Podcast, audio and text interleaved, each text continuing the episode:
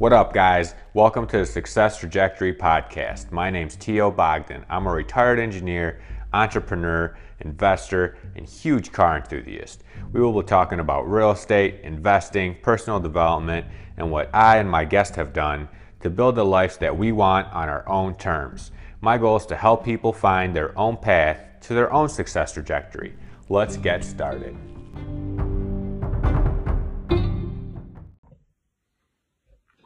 Another option for rent collection, which I don't think I talked about.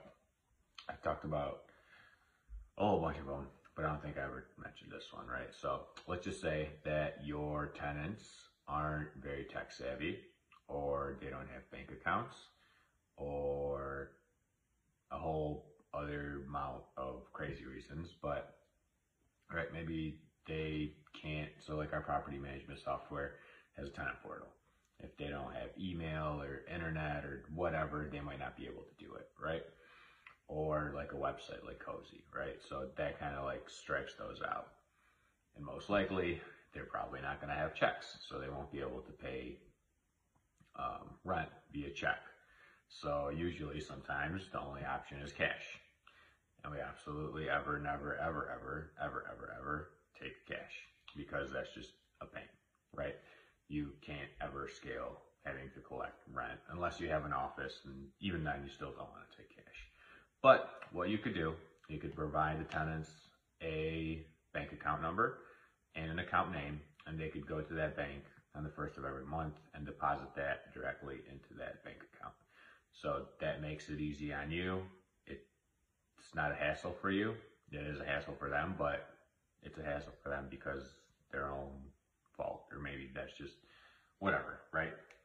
So obviously this will work if you run it properly, right? So you don't want them to like drop it into your personal account because that's obviously not how you should be running your business anyway, right? The property should be in an LLC or a trust or whatever you have it in, right? Whatever your lawyer tells you your property should be in, but let's just say it's in an LLC.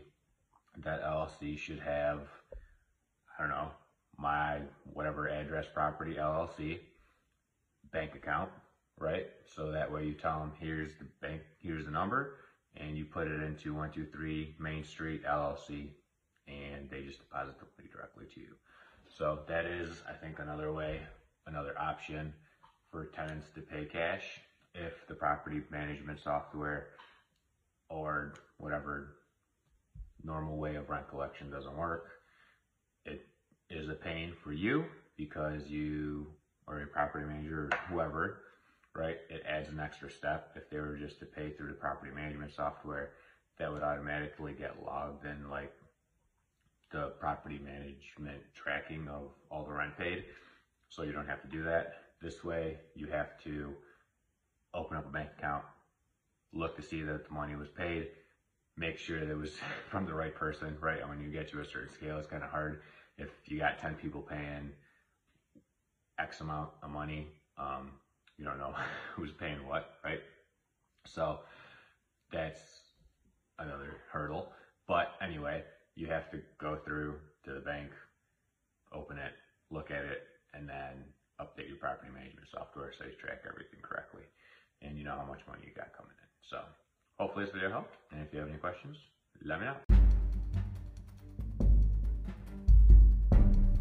Hey, thank you for listening to the Success Trajectory podcast. Don't forget to subscribe, leave a review, and tell your friends about us. For more content, you can follow me on Instagram at RealTOBogdan and everywhere else Facebook, LinkedIn, and YouTube, T.O. Bogdan. Thanks again, and I'll see you on the next one.